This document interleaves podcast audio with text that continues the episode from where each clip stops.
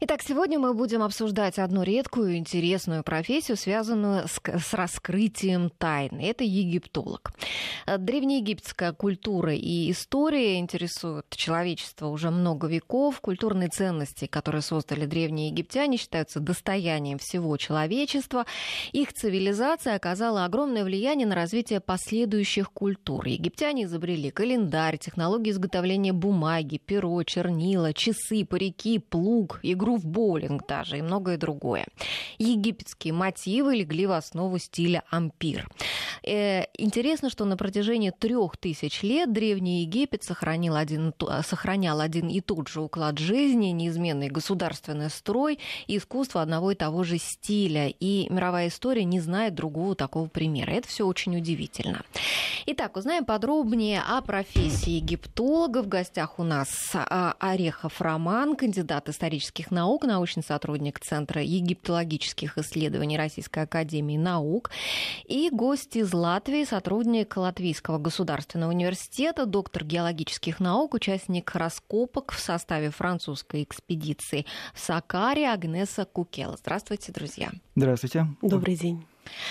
Координаты нашей студии для связи со слушателями. Можете задавать, э, друзья, свои вопросы на смс-портале 232-1559, код Москвы 495 и в WhatsApp 8 903 170 63 63. Ну, давайте, наверное, объясним сразу нашим слушателям, почему вы люди вроде бы разных профессий, да, историк и геолог, и оба считаетесь а, египтологами. То есть получается, что египтолог это не профессия, это специализация, да, такая. Углубленная специализация. Угу. Вы совершенно правы, да, потому что наши университеты, вообще высшие учебные заведения э, не готовят по такой специальности, как египтология. Египтология это, можно сказать, отчасти даже какое-то призвание.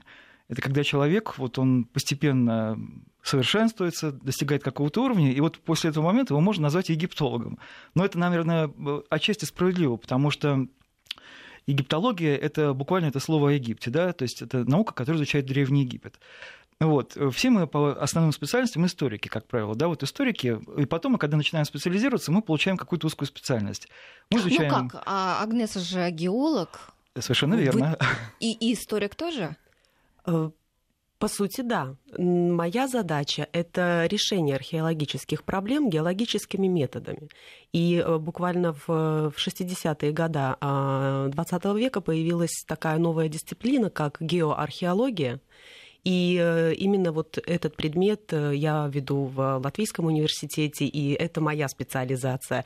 Но обожая Древний Египет, э, естественно, что решение археологических проблем я переношу именно на эту территорию. И, э, как э, Роман заметил, это состояние души египтолог больше даже, чем профессия. Ну, а Совершенно вот, верно. Вот, вот, вот как люди заболевают Египтом? Вот я про себя, например, скажу, что я, когда пошла в первый класс, я, моя сестра старшая, она уже изучала фараонов. И вот я все оставшиеся там э, годы, я ждала, когда же у нас начнутся фараоны. Мне так заинтриговала эта история. И каждый год я получала новые учебники, э, пролистывала их, искала этих фараонов, не находила, было ужасное разочарование, но потом мы, в конце концов, до них наконец дошли.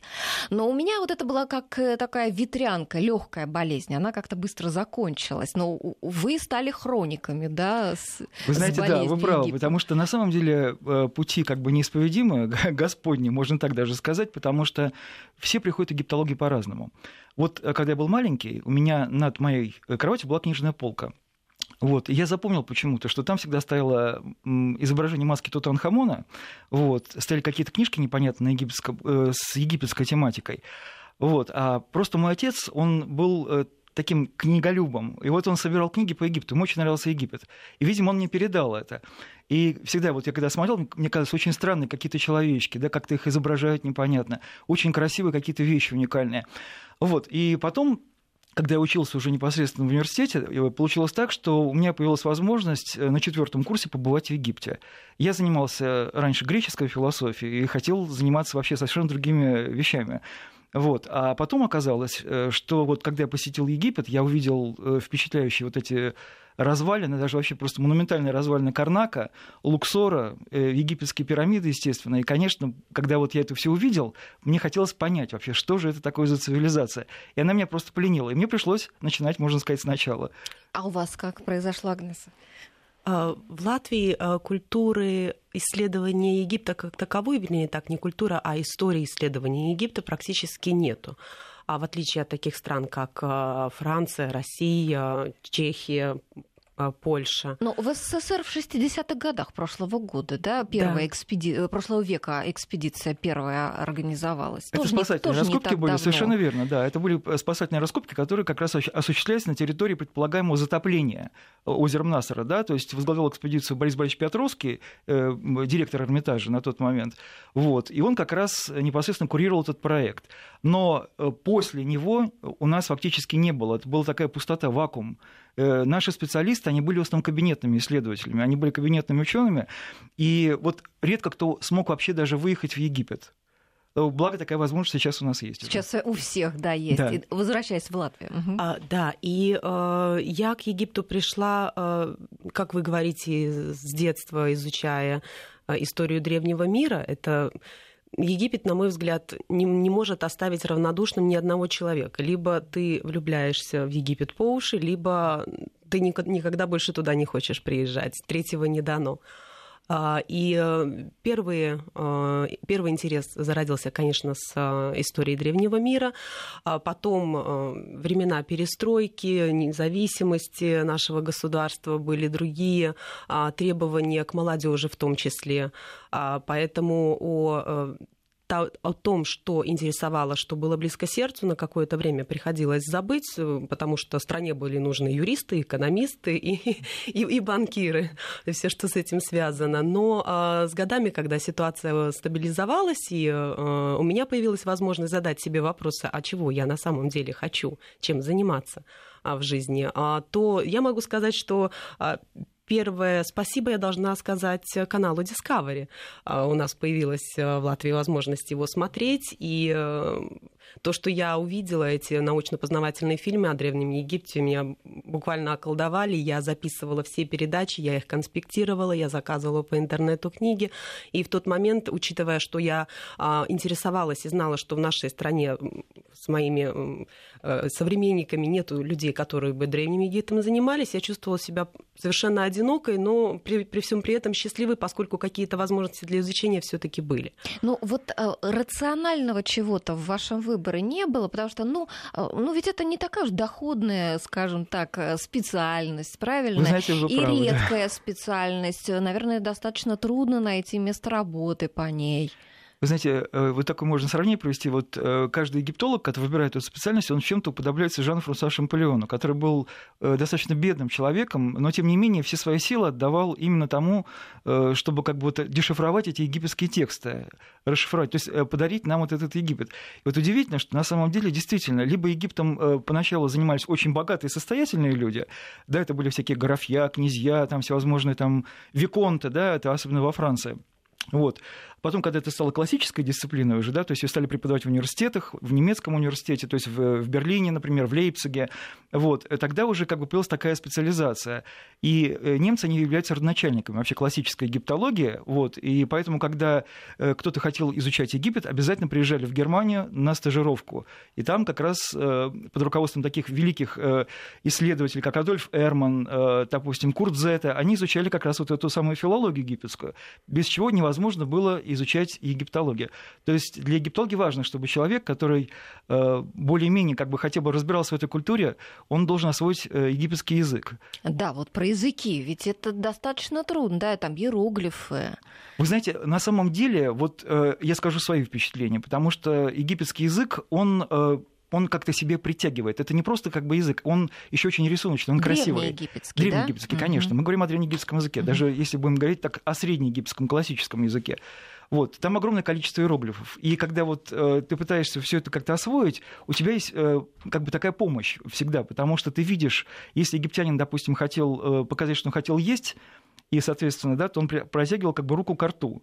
Когда он говорил то же самое, да, Э, допустим, если он хотел э, выразить какое-то, допустим, понятие как бить, там, то он замахивался рукой. Да? То есть это все в картинках это есть. То в общем есть, дело. А, то есть иероглифы эти, они обозначают прям целое слово, да? Вот Совершенно верно. Там есть э, часть фонетическая и часть mm-hmm. вот непосредственно детерминатив, который поясняет смысл того, что там написано. Вот. Mm-hmm. То есть это как бы основа такая. То есть если бы у нас не было детерминативов, то мы, соответственно, язык, возможно, бы и не поняли mm-hmm. египетский. Ну, а я так понимаю, что работа ваша делится на кабинетную, да, и полевую какую-то. То есть ученые, египтологи, они выезжают в командировки. Это какой-то определенный сезон бывает. Как часто случаются командировки? А, по-разному. Обычно это два раза в год. Ну, такая классическая схема, скажем так. Обычно есть весенние и осенние сезоны. А, а иногда спрашивают, а почему вы не находитесь в Египте постоянно? Почему не проводите раскопки э, круглый год? Ну, во-первых, это действительно вдали от э, близких, родных э, и дома. Э, такое длительное время это было бы тяжело находиться. да, нужно. Да, но с другой стороны, постоянное получение новой информации все-таки требует того, чтобы с этой информацией дальше работали. Ведь раскопки не ведутся только потому, что нам нравится покопаться, покопаться да. и что-то интересное найти, клад какой-нибудь. Раскопки ведутся для того, чтобы открыть какие-то новые завесы в истории Древнего Египта, и эту информацию нужно обрабатывать обрабатывать и желательно потом ее и публиковать, чтобы другие ученые имели доступ к этой информации, таким образом пополняя, условно говоря, свою пузли, пузлю, которую они картинку а, пазла складывают из маленьких а, кусочков. Ну, а бывает так, что, допустим, вот а, пересекаются две какие-то экспедиции из разных стран, и вот они на перегонки там что-то копают, каждый свое, соревнуются друг с другом, чтобы быстрее что-то найти. Вот какая-то конкуренция. Вы знаете, да нет, скорее всего, такой конкуренции, конечно, нет, потому что концессии у всех разные. То есть обычно, если, например, кто-то копает в той же самой Сакаре там, или в Гизе, они не пересекаются ни с кем, как правило. Вот наша концессия, она находится на территории Комтумана. Это городище Мемфис древний, да, то есть поэтому там как бы вот э, кроме нас как бы вот, э, больше никого нет. Мы — это Россия, Это да? российские угу. египтологи, да. Вот. Совершенно верно, что, допустим, французские египтологи, они копают в Сакаре, например, и, например, те же самые, предположим, американские египтологи, они э, работают в Гизе. И а поэтому... А это вот как-то заранее поделили, да, так распределили по-братски? Вы знаете, это, это, это есть такая небольшая хитрость. Конечно, самые лакомые куски, вот они э, застолблены так за египетской службой древности. Понятно, что это очень выгодный торг, э, с одной стороны, потому что тот человек, который хочет, вернее, вот организация какая-то копать в каком-то интересном месте, во-первых, это стоит больших денег. Вот, потом нужны связи определенные. То есть надо платить Египту, да? Конечно, обязательно. Египта. То есть, угу. чтобы приобрести вот эту концессию, да, вот вам предлагают на выбор какие-то участки определенные, вы соглашаетесь, вы вносите определенную сумму, да, и потом после этого э, вы приходите в службу древности, вам назначают инспекторов, вот, э, рабочую силу обязательно, потому что египтяне считает, что если вы проводите раскопки, вы должны обеспечить рабочей силой местное население. Угу. Вот, и поэтому вот получается так, что как бы наша роль, она в основном такая э, организаторская. А почему надо платить египетским властям за то, что вы проводите раскопки? Ведь вы же занимаетесь изучением истории этой страны, им же лучше. Вы же не увозите с собой О. или увозите с собой артефакты? А, дело все в том, что на самом деле э, Египет это страна, которая живет э, в основном его доходы основные это от туризма. Вот. И любой, э, вот, э, допустим, когда мы говорим о египтологии, вот любой какой-то центр э, научный, американский, английский, он хочет, конечно, максимально быть ближе к каким-то культовым местам, да, то есть э, вести раскопки в том месте, которое считается, оно обеспечит стопроцентный успех, как бы, да. А эти места, как правило, возникает конкуренция. Возникает такой соблазн, э, тот, кто, естественно, заплатит большую сумму денег, тот может э, получить вот эту концессию. Аукцион такой Такой проводится. своеобразный аукцион, да. Угу. То есть это, в общем-то, это вполне оправданно, и это справедливо, потому что но это так оно и есть на самом деле. Это жизнь, к сожалению. Просто египтяне не вынуждены тоже подрабатывать и зарабатывать даже вот на таком, э, как бы, как вот на, раскоп, на раскопках. Не только на туризме, да, но и, в общем-то, вот на таких вот научных чисто дисциплинах. Ну, а вот что касается артефактов, увозят или не увозят? Вообще там что-нибудь осталось еще такое аутентичное? Или, знаете, как вот говорят в Греции, уже давно все из Акрополя, все камни повывезли туристы, и туда просто грузовиками привозят новые камни и выдают их за исторические? Осталось, э, осталось, э, если повезет, можно найти и саркофаги, можно даже найти и ювелирные изделия, но осталось очень небольшое количество действительно нетронутых захоронений, храмов, гробниц. В основном в это время, в отличие от времен, когда начинал был Зони с да, динамитом в, Гизе в поисках сокровищ, а, в наше время основной работой а, является не только раскопки и поиск чего-то нового, но и документация то есть э, фиксирование уже новыми методами, такими как 3D-сканирование э, высокого разрешения а, стен э, с надписями, с иероглифами, с орнаментами создание 3D-модель памятников. А учитывая ситуацию на Ближнем Востоке, это теперь имеет совершенно а, еще более необходимый смысл, чтобы при необходимости была возможность восстановить, а, если вдруг тот или иной памятник по каким-то причинам будет потерян. Утрачен. Вот я хотел бы присоединиться как раз к Агнесе, совершенно верно, потому что вот есть еще такая э, особенность э, наших, вот, нашей работы в Египте. Э, дело все в том, что то, что мы откапываем, это разрушается. Вот мы находим, предположим, на городище Мемфис какие-то стены, да, проходит какое-то время, эти стены, они просто либо сознательно уничтожаются местным населением, вот, поскольку там невозможно сделать такой памятник, э, который был бы изолирован идеально, да, от вот, э, всех вот этих внешних воздействий. Получается так, что вот эти все наши памятники, они так или иначе как-то инкорпорированы вот, вот в те деревни, которые выросли уже потом на месте этого самого городища. И получается, что вот как бы мы захватываем территорию тех филахов, которые на этой земле работают. Возникают конфликты. Получается, что как бы для того, чтобы нам провести раскопки, мы должны эти раскопки провести, что-то задокументировать, потом нам приходится это все дело опять закапывать прикапывать, угу, да? Угу. Если памятник исключительный и важный, да, тогда, может быть, принимается какое-то решение на уровне правительства, что можно этот участок как-то выделить и туда никого не допускать, и сделать его уже как бы придать ему какой-то особый статус. Вот. А вот большинство, как правило, когда мы вот проводим раскопки, да, мы рассчитываем именно найти информацию. Нам понятно, что мы можем не найти золото, да, мы не можем найти там каких-то каких кладов уникальных. Но... А почему не можете найти? Ну, потому что мы знаем, что в основном, как правило, вот эти все золотые красивые вещи, украшения, они находились в гробницах. Да, то есть гробница – это жилище вечности. Поэтому, естественно, когда умирал какой-то важный сановник, или это был царь, да, в гробницу клалось очень много золотых изделий. Это были культовые изделия. Но, тем не менее, вот э, если находят удачно нетронутую гробницу, там действительно очень много золотых вещей. Это, это действительно, вот возьмем гробницу Танхамона знаменитую, да, которую открыл Говард Картер. Там огромное количество золота было. Мы копаем э, то место, которое было городищем, да, то есть там жили простые люди, там жили ремесленники, мы находим печи, да, мы находим вот эти остатки каких-то форм, да, из чего делали какие-то вот э, поделки, да, какие-то амулеты делали. То есть у нас в основном такой материал, который э, как раз производственный. Это, это, это очень интересно. И вот когда мы это все раскапываем, местное население не верит нам. Они думают, что мы раскапываем какие-то действительно сокровища. И после того, как мы уходим, на это место приходят в ночное время энное количество людей начинают делать Фактически подкопы. Фактически мародеры, да, получается? Ну, да, как бы это с точки зрения нашей как бы, логики, они мародеры. Но в то же время мы прекрасно понимаем, да, что это такой вот интерес, он обусловлен тем, что вдруг они что-то найдут. Но нет, там обычно ничего не находят. Поэтому, когда мы приходим на следующий год, мы сталкиваемся с проблемой, потому что приходится вот эти участки, которые очень сильно подкопаны, их просто надо разрушать уже. Памятник, он теряет свое значение. Поэтому, как правильно совершенно сказала Агнеса, важно документировать, постоянно документировать наши находки и положение, как бы, да, то есть где это было. Вот, например, э, Флиндерс Питер в начале века, да, вот 20-го копал вот городище Мемфис, оставил какие-то карты. И когда мы пытаемся найти то, что нашел Флиндерс Питер, у нас просто мы не можем это найти, потому что уже как бы этих вещей просто нет. Их физически уже нет, потому что все как бы было растащено да, либо местным населением на какие-то удобрения, они, поскольку вот этот э, кирпич, вот этот, который э, саманный, да, они, да, они берут его, просто разбивают и делают из него удобрение. Что это сил, как бы, да, это вот, собственно, это удобрение, которое, вот ил, который разливался с Нилом вместе.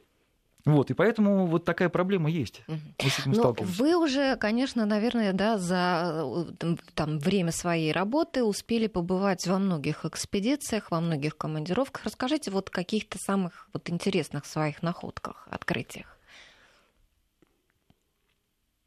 В моей практике э, самые яркие впечатления остались после э, работы, которые велись э, в Сакаре, в пирамиде фараона Джосера, или, как в древности его звали, Инатьерикхет.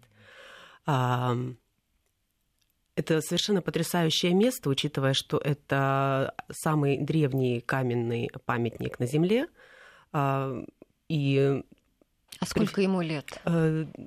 Э, как, 2500. Вы знаете, в 2767 году да. он был сооружен уже в 2767. Угу. И памятник действительно уникальный во всех отношениях, потому Это что до, вот, как бы до нашей эры. Э, до нашей эры, угу, естественно. Угу. Понимаете, когда мы говорим до нашей эры и такие цифры называем, то тут, конечно, да. я просто хотел вот присоединиться как раз э, к Агнесе. Вот она просто может скромничать, но в, в результате работ, которые были как раз проведены э, латвийскими специалистами, были обнаружены уникальные э, как бы вот вновь открытые помещения. Вот, э, как правило, мы когда говорим о Джосере, мы знаем, что это такое. Да? Это первый каменное там сооружение, монументальное из камня, да, то есть первая ступенчатая пирамида, которая была сделана из камня. Вот. Мы представляем вот эту гробницу, вот, э, которая сделана вот, вот эти ступени, как она находится на краю платы, как бы на границе между долиной и пустыней. Вот. И, как правило, вот мы воспринимаем то, что находится внутри этой ограды. А на самом деле, вот пирамида, она э, показала, вот последние раскопки как раз показали, что там огромное количество э, вновь как бы, как бы помещений, которые еще не были открыты. Вот. И, в частности, вот латвийские специалисты обнаружили проходы, которые находятся на большой глубине которые ведут к внутренним погребальным камерам.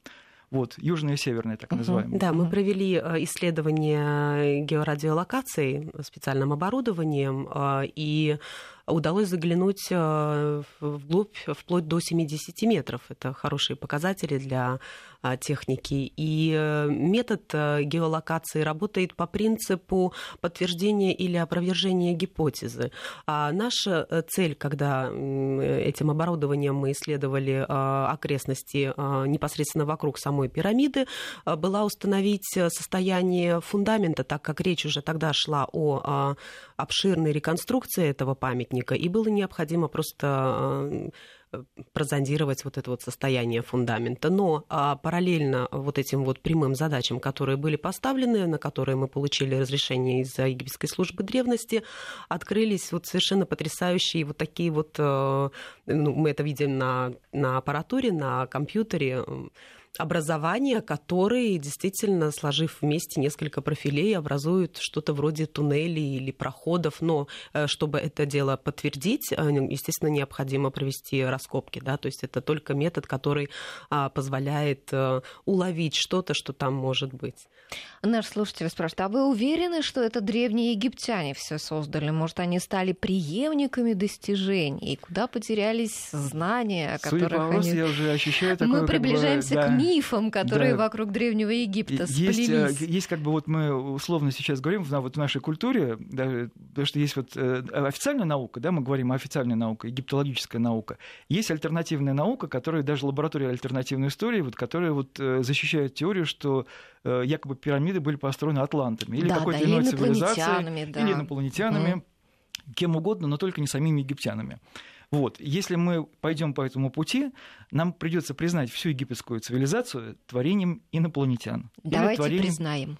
Если мы это признаем, тогда мы просто будем ну, стоять не на научной позиции. Поскольку мы исследователи, мы историки, мы должны прежде всего э, исследовать те э, источники, ту информацию, которую нам оставили египтяне, и на основе этой информации делать выводы. Продолжим эту тему после выпуска новостей буквально через две минуты. Я напоминаю для наших слушателей координаты. Наш WhatsApp 903 170 63 63 и смс-портал 232 15 59, код Москвы 495. Итак, мы сегодня говорим о э, работе египтологов, и у нас в гостях Роман Орехов, кандидат исторических наук, а, сотрудник Центра, научный сотрудник Центра египтологических исследований Российской Академии Наук, и Агнеса Кукела, доктор геологических наук, сотрудник Латвийского госуниверситета. А, до новостей мы заговорили о мифах, которые переплелись вокруг а, Древнего Египта. Это то, что построили пирамиды инопланетяне или, может быть, Атлант, Данте, и про проклятие фараонов тоже очень любят э, все э, фантазировать, да. А вот наш слушатель спрашивает, а что скажете об изображении вертолета и танка на египетских барельефах? Есть такой мем? Я вот не видел такого мема. Ну, вы, вы Речь идет скажете? о храме Сати Первого в Бедосе. Просто там попорченный рельеф, вот, э, когда, видимо, его делали в процессе. То есть там вы, в, произошла выборка искусственная такая вот утери некоторых фрагментов, такое часто случается, потому что рельеф ну, не до конца. И там вот если вот у нас развито ассоциативное какое-то вот мышление, мы можем при желании увидеть там все что угодно. Кто-то увидел вертолет. Но я думаю, что если это были бы инопланетяне или какие-нибудь там иные цивилизации, у них были бы более совершенные летательные аппараты, чем то, что там изображено, поверьте мне. Потому что вертолет это достаточно неустойчивая конструкция, и, в общем-то, она ну, как бы сказать, не соответствует немножко. И, и те же самолеты, которые там видят, или там еще что-то.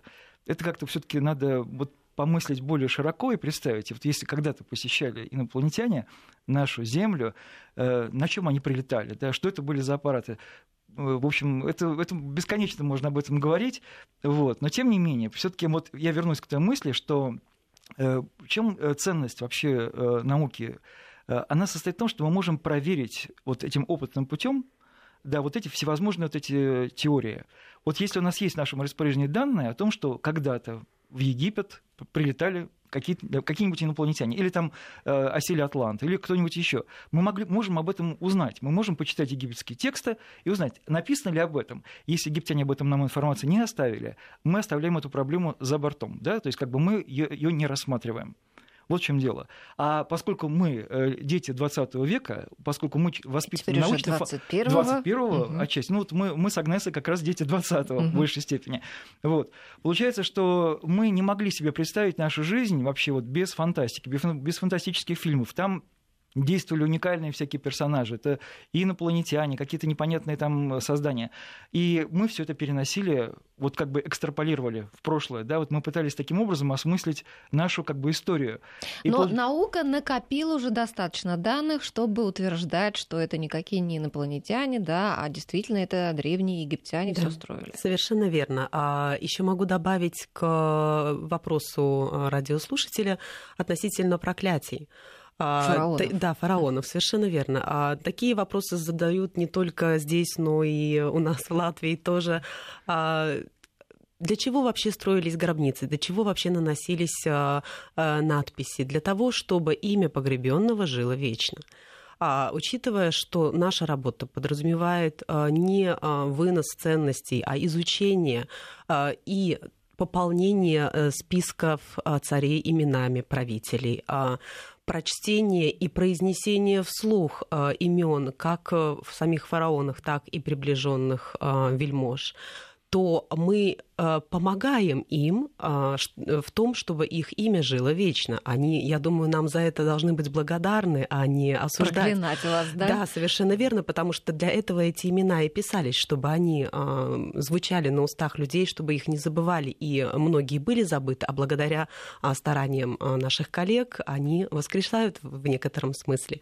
И говоря о строительстве той же самой древнейшей пирамиды фараона Джосера, в рамках рамках э, своей э, докторской диссертации в области геологии я не преувеличиваю, скажу, что изучила каждый, буквально действительно каждый а, камень, который э, строительный блок, который виден на фасадах всех четырех фасадов пирамиды.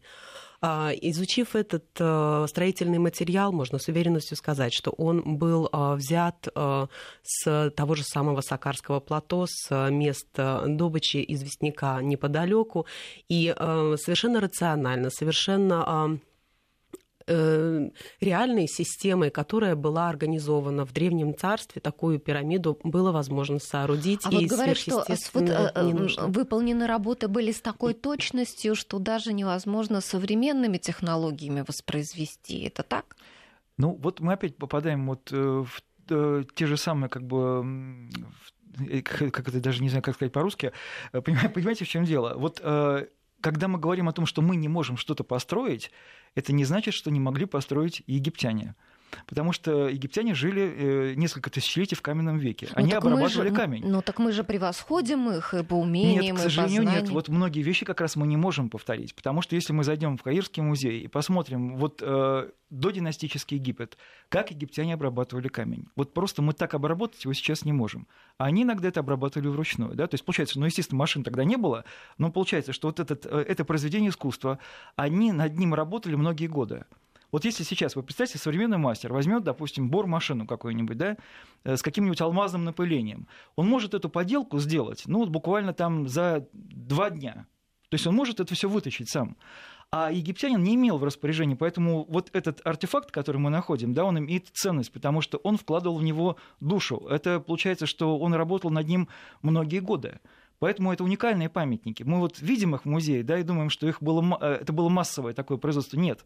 Каждый памятник, он уникален по-своему. Поэтому, если мы видим, предположим, вазу в виде цветка, очень тонкая работа, то есть э, получается, что толщина камня – это ну, вот, картонка небольшая. То есть как они это сделали? Понятно, мы не что знаем, да, вот как? в том-то и дело. А мы говорим о пирамидах. Пирамида это грубая работа по сравнению вот с такой работой, ювелирной, можно сказать. Угу. Очень много вопросов от слушателей. А вот спрашивают, полость под лапой сфинкса существует ли и проводится ли работа по этому поводу? А, это, скорее всего, я понял, это о чем идет речь. Это идет э, речь о знаменитом э, пророчестве Эдгара Кейси, что под правой лапой сфинкса находится знаменитый зал летописи атлантов, вот, который оставили. Вот, и он, э, поскольку мы знаем, кто такой Кейси был, это был пророк, который с 1901 года по 20 годы он изрекал свои пророчества в состоянии транса. И он предсказал Первую мировую войну и Вторую мировую войну, и к нему стали прислушиваться. И вот он как раз в одном из своих пророчеств сказал, что в последующем люди смогут найти вот этот зал летописей, и тогда понятно все станет, кто построил пирамиды, кто построил сфинкс и тому подобное. И вот удивительно, что среди этих э, последователей Кейси, которые субсидировались фондом Кейси, это огромная организация, э, приехал в Египет Марк Леннер. Это американский исследователь, американский археолог будущем. А изначально он верил Кейси. И он считал, что там все-таки находится вот этот зал летописи. И вот когда американцы стали бурить вот этот, э, под этой лапой, памятник просто пришел в жуткое совершенно состояние, он стал трястись весь, поэтому вся научная общественность просто стала на дыбы. Но они смогли пробиться где-то на 8 метров вглубь, а там ничего не нашли, там была порода. И вот тогда Леннер задумался, а вот прав ли был Кейси? И вот мы видим такой удивительный пример, когда вот убежденный совершенно альтернативщик такой, он стал настоящим ученым. Он закончил американский университет в Каире. Вот, он стал археологом. Теперь мы узнаем, как э, блестящего исследователя Гизы. Вот, Совершенно эти... фантастические проекты он возглавляет, да, надо отдать ему должное. Да. Этому. Спрашивают еще наши слушатели, а вот передвигали каменные блоки, каким образом а египтяне, и если сейчас даже нет такой техники, чтобы поднять вот такую Ну, мы можем на это ответить очень просто, потому что если вот мы посмотрим внимательно на пирамиду, в которой вот эти огромные блоки сложены, дело все в том, что самые крупные блоки лежат в основании пирамиды. На вершине пирамиды блоки не такие большие, поэтому пирамида, она очень логичная и очень рационально. То есть если египтяне не смогли затащить, используя свою мускульную силу, вот эти блоки на большую высоту, они располагали их, естественно, снизу, делали прочное основание. А вот уже то, что находится сверху, это, это было достаточно легко переносить. Поэтому делали насыпи, какие-то вот эти примитивные краны качели такие, да, и вот они затаскивали или делали просто какие-то маленькие наклонные пандусы, и постепенно вот они затаскивали это все на, на вершину. То есть это все рационально, понимаете? Вот это рационально. А можно ли считать рациональным утверждение, что вот форма пирамид, она аккумулирует космическую энергию, и да, и влияет, а, там и, и продукты внутри пирамиды любой формы вообще могут сохраняться долго, и там лезвия самозатачиваются, и что только не происходит. Вы, знаете... Вы же знаете, да, в любом ларьке продаются пирамидки, которые надо там куда-то под кровать ставить и получать эту космическую энергию и так далее. Вы знаете, вот удивительно, что вот как раз это чуть ли не по-моему, в советское время еще были да, проводились да, да, эти да, опыты, да. да, по поводу того, что как сохраняются вот э, какие-то продукты в пирамиде. Я видел это все по телевизору. Это реально как бы это были какие-то фильмы, причем не сказать, что они были не научные. То есть там серьезные ученые рассуждали о том, что действительно ли такое может быть. Вы знаете, э, сказать на эту тему очень тяжело вообще говорить, потому что на самом деле пирамиды строились не для того, чтобы, естественно, в них хранились продукты, и тем более они были предназначены прежде всего. Это был символ солнечного божества внутри как бы этого символа находилась э, царская гробница, да, то есть это очень сложное культовое сооружение. Вот. И оно было э, сделано для того, чтобы не, не, чтобы не ходили туда люди, да, то есть не посещали его, да, не молились там, а это было жилище этого царя, жилище Бога, да, то есть это место, которое, где осуществлялась трансформация царя как вот божественной сущности. А вы вот когда туда заходите, что-нибудь ощущаете такое Вы знаете, особенное? Вот я могу сказать, вот э, сейчас, секунд. может быть, Агнеса мне сейчас тоже подтвердит мои вот эти ощущения. Когда я первый раз посетил пирамиду Хуфу, Хеопса, да, я был подавлен. У меня ноги подкосились, потому что там были настолько вот, вот как все это было уложено в такие безупречные блоки, и это куда-то уходило ввысь, вот эта наклонная галерея. Я просто был Давайте мы подробнее продолжим после прогноза погоды и после выпуска новостей у региональных компаний. Ну и в последней части нашей программы мы можем послушать древнеегипетскую музыку. Она будет идти таким фоном небольшим, э, пока Агнеса ответит на вопрос, какие ощущения, когда ученый попадает в пирамиду. Э, для меня э, ощущение первое, которое было, это ну, огромное ну, уважение, что ли, э, к тому месту вообще, куда ты приходишь, э, учитывая его историю, и неважно уже, сколько людей до тебя там побывали, а, каждый человек улавливает, э, ну, будучи тем, кем он есть, что-то свое, свое уникальное. А то, что на физическом плане поразило, это потрясающий свежий воздух внутри. Учитывая, что работать приходилось даже в, в нижних уровнях галереи а на глубине 32 устроена. метра, да, а то воздух, ну, потрясающе э, свежий, и несмотря на то, что на улице жара под 40, внутри приятная прохлада. А совершенно, ну, по крайней мере, у меня отсутствовал какой-либо а, страх заблудиться или, или где-то застрять. То есть были такие а, проходы, где действительно в буквальном смысле пришлось а, ползти на животе, потому что проход ну, шириной сантиметров 30, но если голова пролезает с каской, ну, значит, все остальное тоже пролезет. Да, но вот этот вот э, азарт и желание что-то э, найти, э, что-то увидеть на том конце туннеля, грубо говоря, оно ну, просто потрясающее. А чувства страха нет? Э, никакого? Нет, чувства страха нет, потому что э, цели другие пребывания там. Страх, он э, от чего? Если в чем-то не уверен, если что-то не знаешь или делаешь что-то, что чувствуешь, что делать не нужно, а в этой работе такого нету. И говоря про любовь э, к Египту, вот вначале говорили про рациональность. В любви рациональности быть не может. Либо любовь есть, либо нету, и она абсолютно ничем не обусловлена. А так и здесь ты просто идешь, и а, сама даже, даже цели какие-то определенные не ставятся. А, выполняется, конечно, работа, которая предписана заранее, но будучи открытым и а, в, в плане восприятия чего-то нового, что может прийти, действительно какие-то незначительные открытия, но даже в таком объекте, который изучен был годами, тем же самым французским а, исследователем Жаном Филиппом Лоером, который большую часть жизни там провел, все равно еще что-то можно интересное найти. Ну вот наши слушатели все равно больше склоняются к мистике, потому что вот столько много тайн и загадок еще вот и, и, и, мне кажется, даже не хочется с этим расставаться. И спрашивают о том, вернее, утверждают вот некоторые слушатели о том, что пирамиды строились для балансировки планеты, их сотни построены для исцеления, значит, теми, кто познал себя и так далее. А другой слушатель спрашивает, спрашивает, а были ли истории такие, когда кто-то терялся в пирамиде, пропадал там внутри в лабиринтах вообще без вести? Ну, вы знаете, известный классический случай, что якобы сам Наполеон попросил, чтобы его оставили на ночь в пирамиде, и вот он после того, как остался на ночь один, он вышел оттуда потом глубоко потрясенный и другим человеком. ни с кем абсолютно больше ни о чем не говорил и стремился сохранить. Но это такая легенда, да, это даже сказать, миф такой. Э, на самом деле сейчас даже есть такая, вот я слышал, э, за деньги, говорят, оставляют кого-то внутри пирамиды, некоторые люди там остаются. Пощекотать себе нервы, Пощекотать наверное, себе да? нервы, да. Но учитывая то, что, конечно, если человек уже как бы настроен получить что-то такое необычное, и то, что вот он остается там в темноте в полной, вот, э, а может быть там даже и вентиляции недостаточно в тот момент, вот тогда у него могут возникнуть самые какие угодно переживания мистические. Это будет очень сложно на самом деле, потому что вот э, любой человек, вот действительно совершенно права Агнеса, потому что э, страх возникает тогда, когда мы не знаем, то, что стоит за вот этим порогом. То, что какие мы цели себе ставим, да, потому что на самом деле вот многие путешественники, которые путешествовали по Египту, да, они вот ехали в долину царей, например, да, они пытались ночевать вот в этих могилах. Вот если, допустим, Арам Сергеевич Норов, наш знаменитый, выдающийся путешественник, да, который оставил потрясающее жизнеописание, то есть когда он путешествие по Египту и Нубии, вот, он, когда ночевал в гробницах, он описывал как воздушное состояние, то есть ему было, казалось, что он действительно он где-то парит, он был настолько вот потрясен, это было такое светлое ощущение, а другой человек, который вот Америка, это англичанин Покок, да, вот он там на какое-то время остановился, и потом раз, и его хватил, говорит, ужас, он не понимал, где он, и вот он поэтому вынужден был спасаться бегством потом после этого. И получается, вот видите, как бы каждый человек по своей как бы вере, наверное, да, это все вот, как он настроен, да, э, один готов действительно там любить эти стены, да, он готов там и, не знаю, там находиться постоянно, да, ему кажется, что это нужно обязательно как-то вот постигнуть, понять. Это ведь э, на самом деле что такое Египет? Египет это большая загадка, которую нам надо разгадать. Вот если мы разгадаем эту загадку, мы лучше поймем себя. Потому что история это как раз та дисциплина, которая изучает прошлое для понимания будущего. Совершенно верно.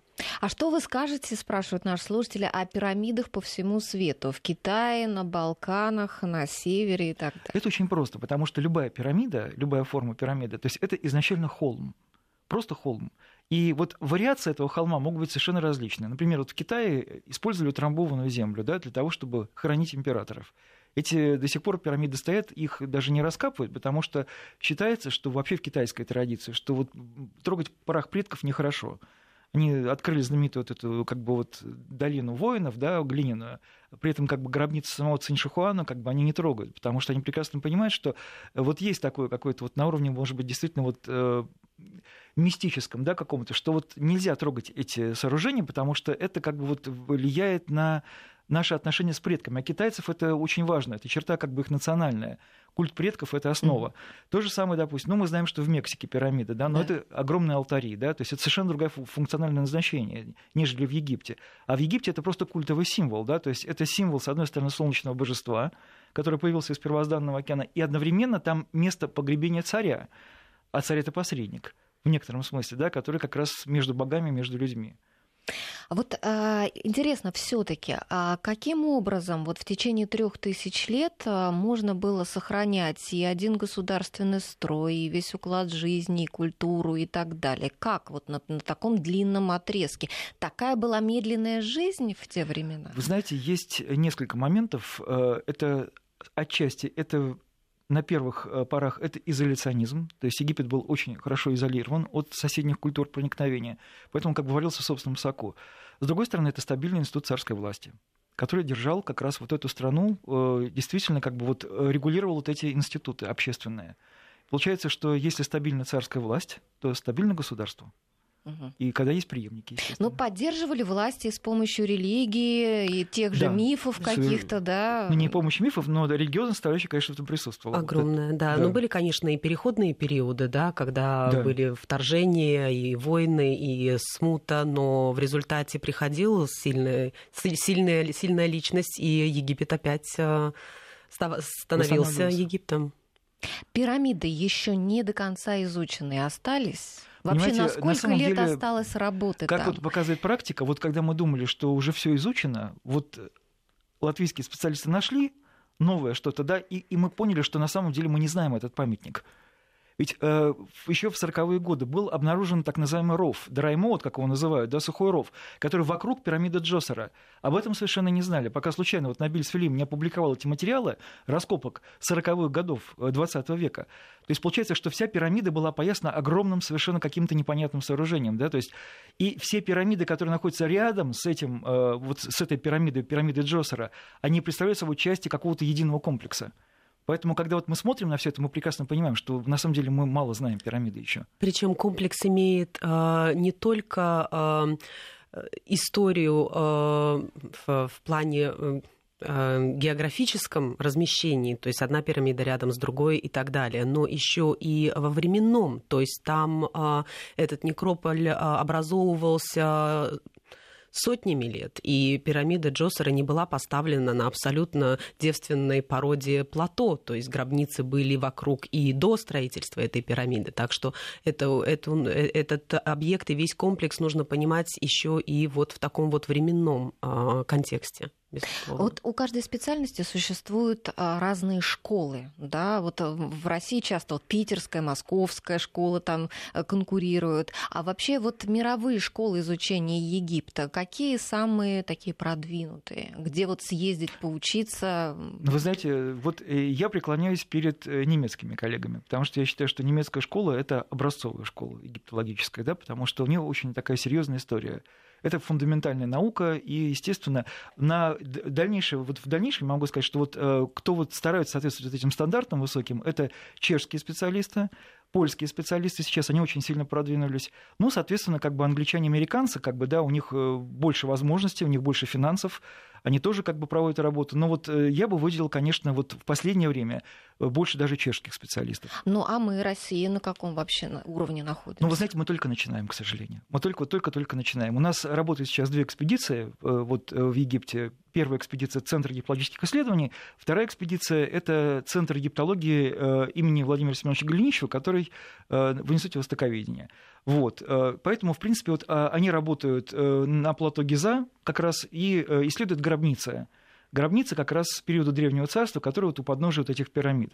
Вот. Ну, еще плюс ко всему проводят раскопки в, по-моему, в Судане, да, то есть у них суданские еще как бы вот раскопки есть. А мы, э, помимо того, что мы раскапываем Мемфис, у нас есть интереснейшая концессия, это в Фивах, в долине царей, э, не, не, не в долине царей, а э, чуть-чуть в другом месте. Вот. А, и плюс ко всему у нас очень хорошая как бы, концессия находится на некрополе Баната, это в Фаимском оазисе. Плюс мы проводим еще археологические экспедиции подводные, как бы у нас это Александрия. Вот, поэтому у нас как бы все зависит от финансов. Если хорошее финансирование, то мы можем как бы расширить нашу как бы вот базу, как бы вот эту исследовательскую, мы можем как бы э, запустить многие проекты. Но, к сожалению, пока сейчас не такое финансирование, мы не можем сейчас вот развернуться по полной вот такой программе. Ну что ж, будем надеяться на то, что египтология будет как наука развиваться и что специалистов еще много впереди открытий. А, спасибо большое за интересный разговор. Сегодня у нас в студии были были ученые-египтологи Роман Орехов, кандидат исторических наук, научный сотрудник Центра египтологических исследований РАН и Агнеса Кукела, доктор геологических наук и сотрудник Латвийского госуниверситета. Я Алла Волохина. Всем спасибо. До свидания.